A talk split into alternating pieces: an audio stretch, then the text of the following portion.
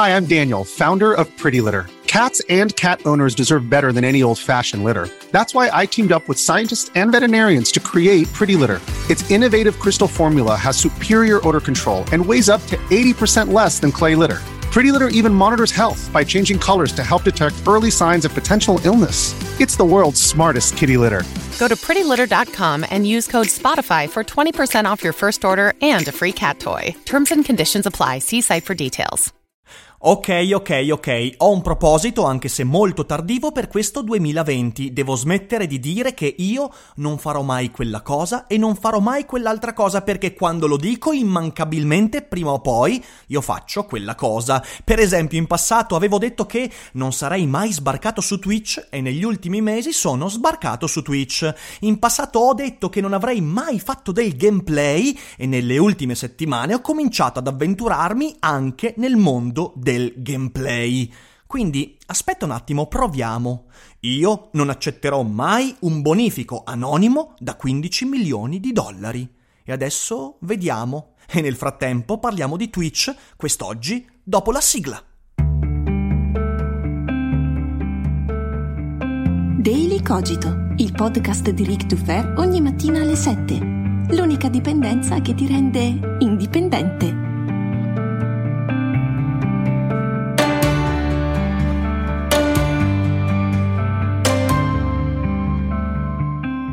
Ciao a tutti e bentrovati anche quest'oggi qui su Daily Cogito. Io sono sempre Eric Dufer e nelle ultime settimane ho assistito basito a un vero e proprio esodo, nel quale un'autentica orda di creatori di contenuti digitali e non, fra cui artisti, illustratori, divulgatori, vlogger, videomaker e chi più ne ha più ne metta, si è travasata su Twitch, invadendo la piattaforma, spesso abbandonando YouTube per questo nuovo lido felice che in molti ancora non conoscono. E dal momento che io sono parte di quell'orda, beh, la cosa mi interessa. E c'è una domanda che ronza nell'aria, come mai questo successo di Twitch proprio oggi? E la risposta superficiale, quello, beh, merito della quarantena, a me non basta perché sì è vero, durante la quarantena una piattaforma come Twitch, che predilige il live streaming rispetto ai video on demand, sicuramente non può che avere grande successo perché fare uno streaming live è meno impegnativo e ha un maggior risultato risultato rispetto al creare un video con sceneggiatura, montaggio, programmazione e tutto quanto. Perciò più contenuti e a volte minor qualità, non sempre però. Ma Secondo me questo successo dipende anche da qualcosa di intrinseco a Twitch perché ho studiato la piattaforma, mi sto divertendo molto e ho qualche ragionamento a riguardo da proporvi.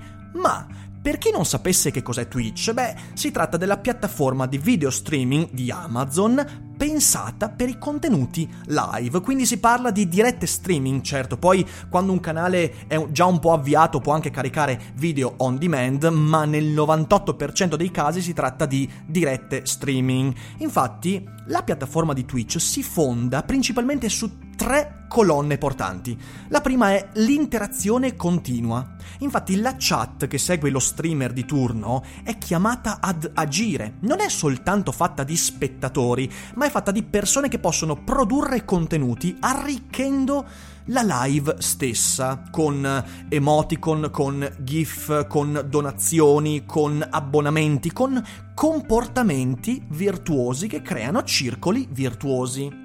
La seconda colonna è un sistema molto intelligente di reward e abbonamenti che ovviamente dà un certo tipo di soddisfazione economica allo streamer, fatto in modo intelligente, ma permette all'utenza anche di avere dei riconoscimenti che permettono una, di nuovo, maggiore interazione. E la terza colonna portante è il rafforzamento della community, infatti come vedremo Twitch si differenzia molto da YouTube, non solo perché YouTube è meno pensato per i live streaming, anzi ha un sacco di problemi nelle live, eh, e infatti è il sito dei video on demand, mentre Twitch è l'esatto opposto, ma anche perché su YouTube tu raccogli nuova utenza, mentre su Twitch rafforzi la relazione con l'utenza già acquisita, e anche qua ci torneremo. Gli ultimi giorni hanno mostrato un successo pazzesco, pazzesco. Io non ho mai visto in sei anni di carriera divulgativa un tale travaso di utenza, contenuti e produttori di contenuti. Questa cosa secondo me dovrebbe anche fare un po' preoccupare YouTube, ma non troppo come vedremo perché secondo me chi oggi sta lanciandosi su Twitch, abbandonando YouTube, sta facendo una stupidaggine e capirete alla fine perché. Io, in passato, avevo detto che non sarei mai approdato su Twitch, ma perché? Non certo perché mi mancasse la curiosità. Vedevo molti miei colleghi che con grande soddisfazione e successo sbarcavano su Twitch e la curiosità c'era, ce l'ho da anni. Solo che mi raccontavo una storia, mi raccontavo che io non sarei mai sbarcato lì perché non avevo interesse. Cazzate, solo che te ne rendi conto soltanto in un secondo momento. In primo luogo però c'era un, ovviamente un, un, ostacolo veramente veramente forte, la mancanza di tempo, sì perché Twitch ha una caratteristica che può essere molto molto difficile da affrontare, cioè ti richiede un impegno costante, ti richiede di fare live frequenti. Ora, in questi giorni tantissimi streamer stanno facendo live ogni giorno, per molti è veramente una professione, cioè lo fanno e io vedo streamer che sono online anche tre volte al giorno. Ora, io a quello non avrei mai potuto arrivarci perché eh, prima della quarantena avevo i daily cogito quotidiani, conferenze che mi portavano in giro per l'Italia praticamente eh, metà delle, della settimana, quindi io su sette giorni ero in giro per l'Italia tre giorni. E quindi come faccio a fare streaming se sono in giro per l'Italia? Eh, dopodiché anche i libri da scrivere, i video di YouTube, insomma, dove mettevo il tempo mentre Twitch ti premia se tu sei frequente, se tu sei costante. È per questo che durante la quarantena per tante persone Twitch è diventato appetibile, perché è diventato più facile dare questa costanza. E lo stesso è valso per me. Io, essendo adesso a casa, non avendo più eventi in giro per l'Italia, almeno penso fino a settembre-ottobre, e purtroppo, credo di poter sostenere, credevo di poter sostenere un uh, ritmo quotidiano delle live e infatti io e Ari abbiamo cominciato a farle dal lunedì al venerdì alle 18, oltre al Daily Cogito, oltre ai video di YouTube, perché in parte era una sfida, volevo vedere se riuscivo ad aggiungere cose pur continuando a mantenere la produttività nelle altre, ne, nelle altre parti del mio progetto, ma in secondo luogo perché sentivo di averne la possibilità. C'era un secondo ostacolo, invece, molto meno oggettivo e molto più autoindotto. Un grande pregiudizio sull'utenza di Twitch. Sì, perché Twitch, vedete, è un, eh, è un sito, una piattaforma dove credo a spanne il 90% dei contenuti è legato al gameplay. Quindi ci sono streamer che videogiocano e l'utenza che guarda lo streamer che videogioca. Io in questo genere di video non ci sono molto dentro, seguo con grande, eh, grande, passione alcune cose di Sabaku per esempio, perché io amo non tanto il gaming, ma il modo in cui Michele riesce a raccontarmi i videogiochi. I videogiochi. Seguo qualcun altro più per divertirmi, ma veramente, veramente poco.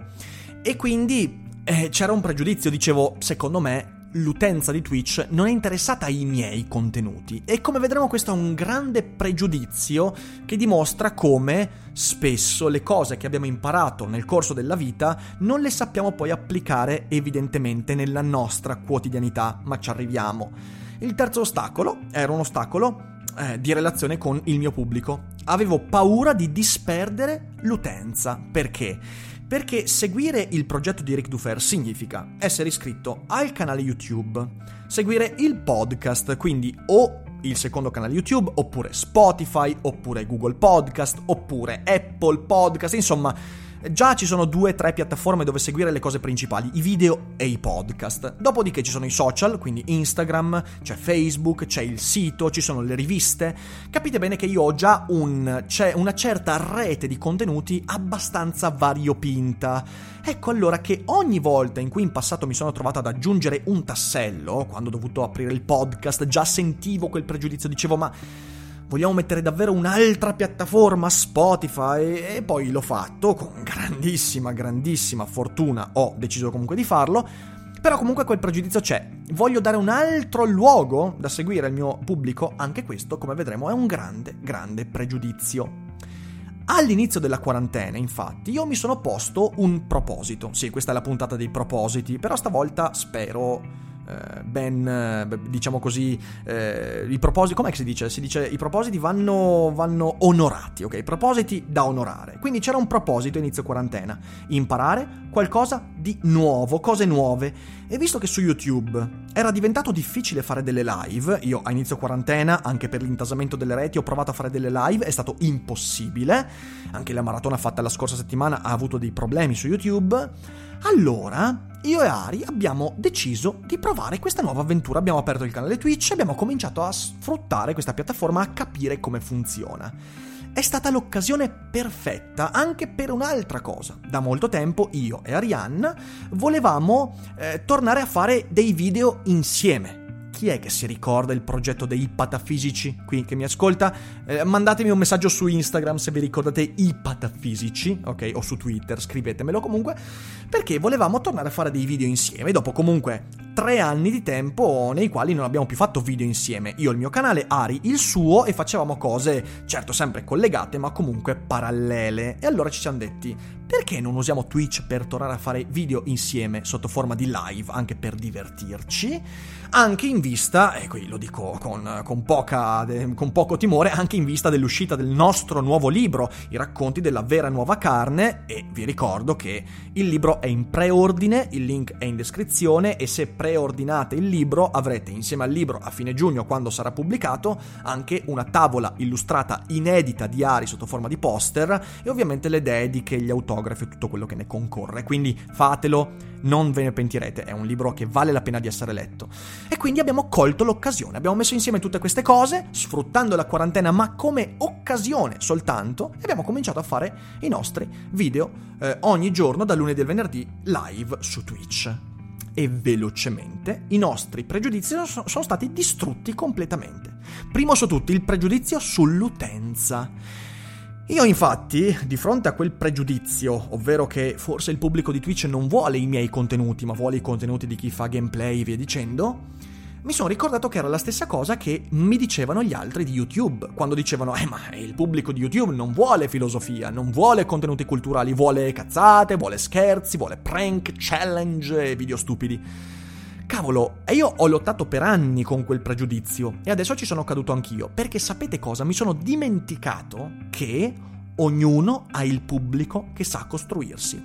E questo vale per ogni piattaforma, persino su TikTok uno, sforzandosi, riuscirebbe a raccogliere il pubblico che è interessato a quello che lui fa. E la stessa cosa è valsa su Twitch.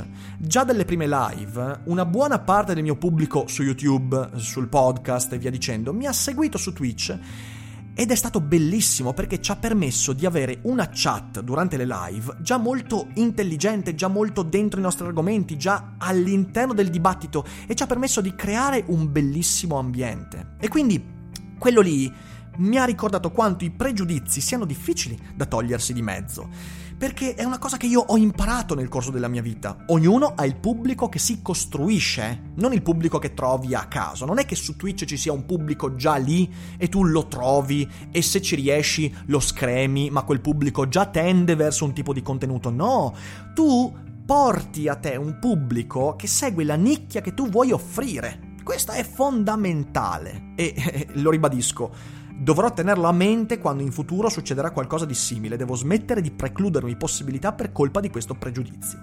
Il secondo pregiudizio sulla dispersione dei contenuti che eh, in qualche modo ha le sue ragioni, però non sono sufficienti per evitarci di approfondire, di sperimentare in un altro ambiente. La dispersione del pubblico può essere un problema, ma il pubblico poi, le persone che ti seguono, ti seguono dove loro vogliono.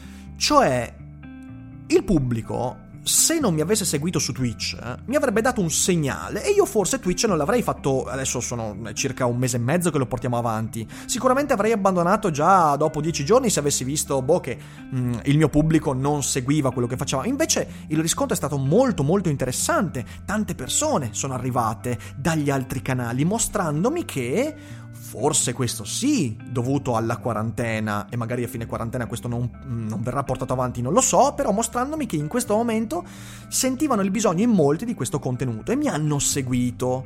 Questo è importante da capire perché è un altro grande rovesciamento. Il pubblico ti segue dove vuole lui.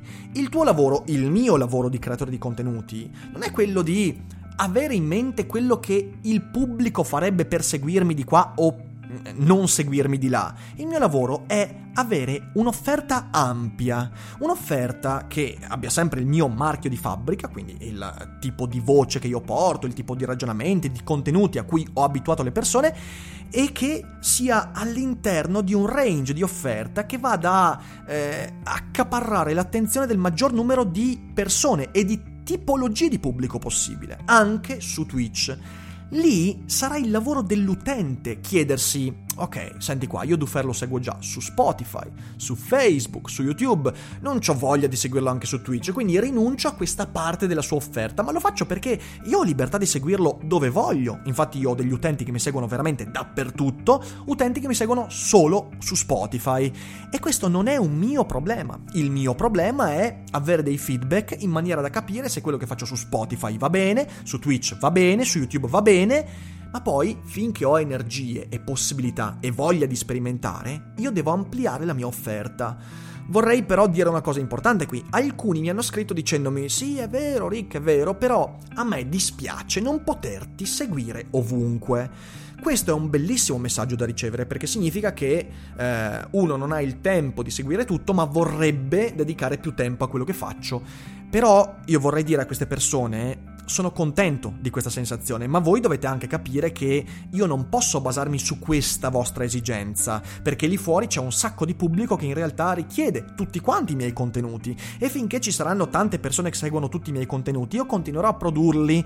E il vostro lavoro sarà quello di recuperare le cose che vi interessano, senza per questo pensare di star perdendo cose fondamentali eclatanti, anche perché quando c'è qualcosa di fondamentale o eclatante io di solito lo diffondo dappertutto, in podcast, in video e su Twitch. Quindi è difficile perdersi qualcosa di veramente fondamentale, io le cose le ripeto un po' dappertutto quando sono importanti, e quindi questo è un altro pregiudizio che è venuto meno. Io facendo video su Twitch ho iniziato a divertirmi un mondo. Anzi, con Ari ho cominciato a divertirmi un mondo, che è stato un plus non indifferente perché è stato molto molto importante avere in mano questo progetto insieme. Ci siamo divertiti tanto perché Twitch è il trionfo della gamification. Ora, che cos'è, vi chiederete, la gamification? Beh, è un approccio, un approccio che oserei dire filosofico, che consiste nella costruzione di un sistema di incentivi e disincentivi volto ad attuare comportamenti virtuosi. Ne abbiamo parlato quando abbiamo recensito il libro Nudge, ve lo ricordate, La spinta gentile. Nudge descrive un sistema di gamification perché... Eh, pone in essere l'ipotesi che tutti i comportamenti umani siano il frutto di un sistema di incentivi e disincentivi e che per far fare qualcosa a qualcuno bisogna stampellare i suoi comportamenti, quindi circondarli e sostenerli con un sacco di incentivi o disincentivi. Questa è la gamification, cioè rendere giocoso attraverso questo sistema di incentivi e disincentivi, quindi esattamente reward e dissuasori, eh, cercare di portare avanti questo tipo di comportamenti e di sostenerli nel tempo. Questa è la gamification. Su Twitch il gaming, quindi il videogioco, domina perché il gaming è un incastro perfetto di questa filosofia.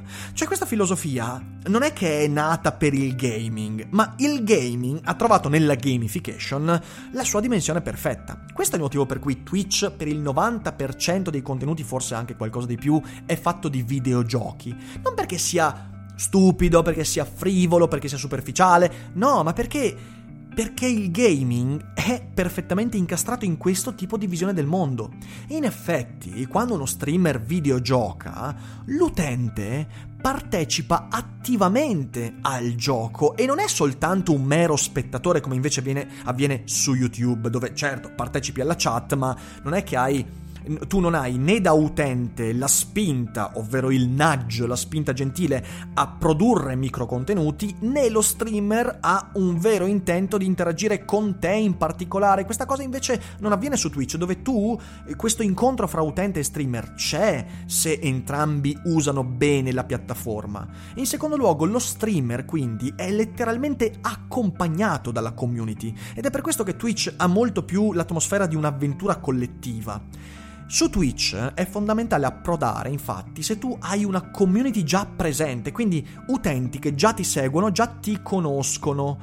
E in effetti per questo YouTube non può essere sostituita da Twitch, ma di nuovo su questo ci torniamo. C'è un ulteriore aspetto di, questo, di questa filosofia della gamification su, YouTube, su, su Twitch, scusatemi, ed è il fatto che la relazione fra streamer e utenza non è più a senso unico, non è più lo streamer che produce il contenuto che arriva all'utenza da spettatori. No, diventa una relazione di interscambio. È il trionfo di quello di cui aveva già discusso un po' di tempo fa, la User Generated Content Generation, cioè la generazione che è abituata, la generazione di spettatori che non è più abituata a fruire di un contenuto, ma è abituata a fruirne producendo alcuni contenuti, micro contenuti che vanno a interlacciarsi a quel contenuto. Questa è la gamification e Twitch funziona perché il sistema di reward, quindi le stampelle, le spinte, i nudge, sono veramente ben pensati, cioè è una piattaforma intelligente.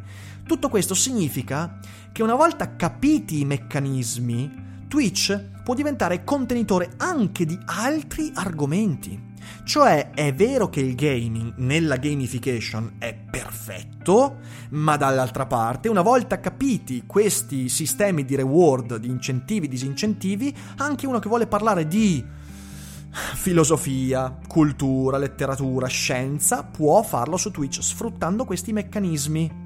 E quindi si può parlare di divulgazione e cultura, di letteratura e arte, si possono portare dibattiti e argomentazioni, si può fare qualcosa che non sia soltanto gaming. E in effetti l'esperimento di questi giorni per me Ari è esattamente quello, fare intrattenimento, però comunque sempre con contenuti critici che riescano a curare la community.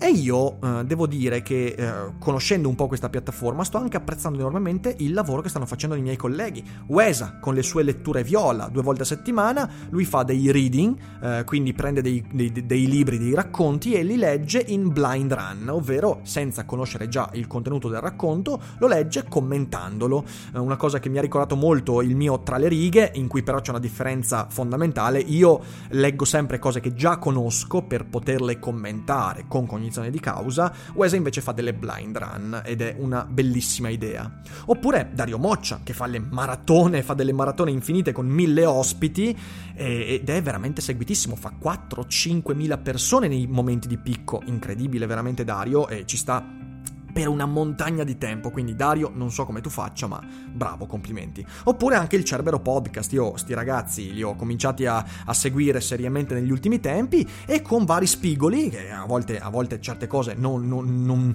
non, le apprezzo particolarmente, però eh, portano dibattiti, portano argomentazioni, portano contenuti anche coraggiosi a volte. Quindi, bravi ragazzi. Peraltro, faccio i complimenti perché negli ultimi giorni sono arrivati terzi su Twitch Italia. Quindi, veramente un grande risultato. E io vedendo tutte queste persone, lo ammetto, ho sentito il desiderio di entrarci, capire e dire, cacchio, mi sono sbagliato. Mi sono sbagliato enormemente. I miei pregiudizi eh, erano sbagliati, le idee che mi ero fatto erano sbagliate e adesso ci voglio entrare. E entrandoci ho scoperto un sacco di roba fighissima.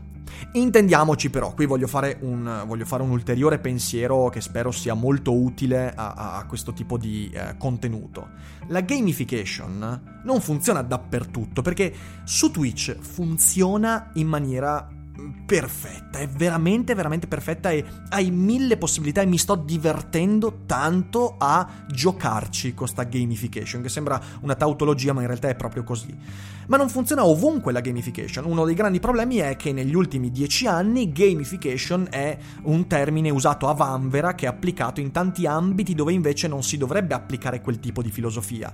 Questa è la critica più forte che io vorrei fare proprio al libro Nudge che ho già fatto in passato ma che ripropongo quest'oggi l'idea che comportamenti molto complessi, possano essere sorretti soltanto da una struttura di gamification, quindi soltanto da strutture di incentivi, disincentivi e via dicendo, è un'idea balzana, un'idea che non funziona. Infatti la gamification funziona molto bene nell'intrattenimento dove i comportamenti, le cosiddette call to action, non sono poi così complesse. Tu devi fare un paio di click in più, devi fare una condivisione in più, devi regalare qualcosa agli altri utenti, devi commentare in un certo modo, devi partecipare a qualcosa che non ti richiede un grande sforzo intellettuale. Ok, lì la gamification funziona, ma non funziona nell'istruzione, non funziona quando bisogna costruire e comporre idee complesse, politiche, sociali, filosofiche. Non funziona nella scuola la gamification, con buona pace di quelli che volevano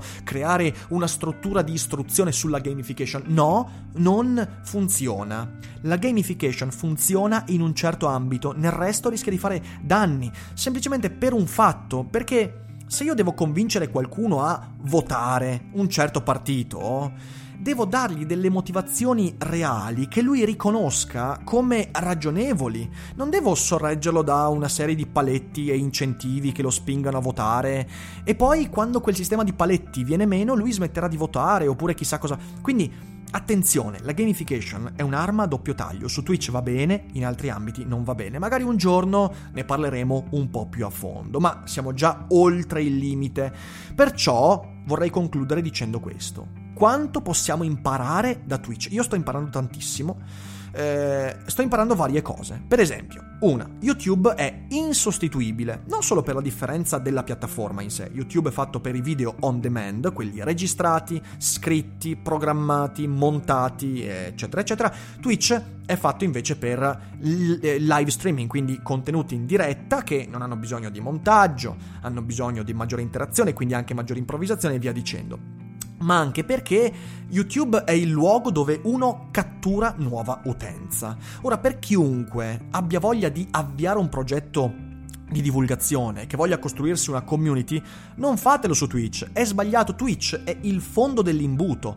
YouTube è la cima dell'imbuto, è laddove tu entri in contatto con tanti utenti e di questi utenti alcuni cominceranno a seguirti e su YouTube cominceranno a conoscerti.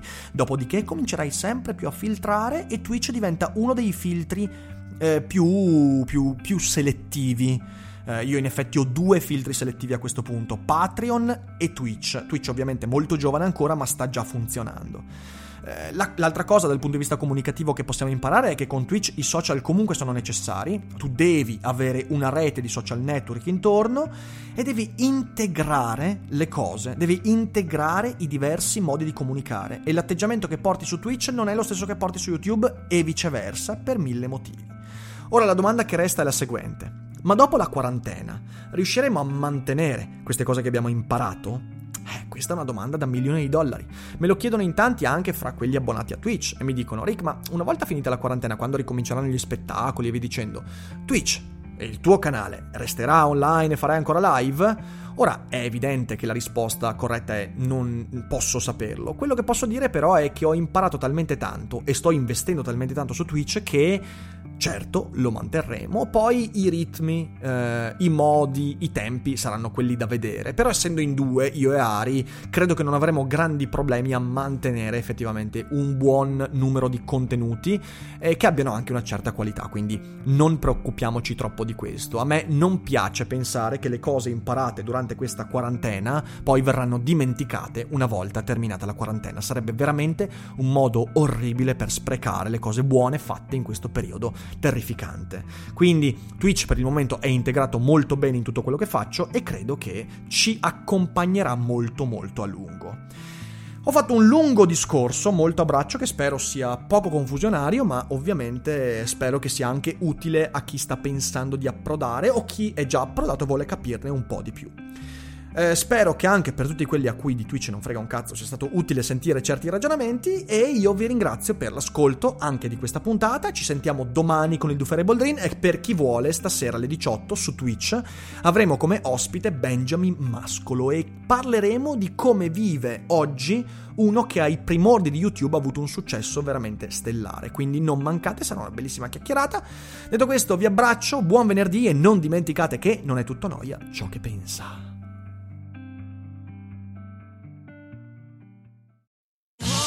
Da ogni euro, se acquisti Dyson V15 Detect Submarine o Dyson Gen 5 e restituisci il tuo aspirapolvere usato funzionante, puoi avere un rimborso fino a 150 euro, perché ogni euro batte forte sempre. Fino al 19 maggio. Termini e condizioni su euro.it.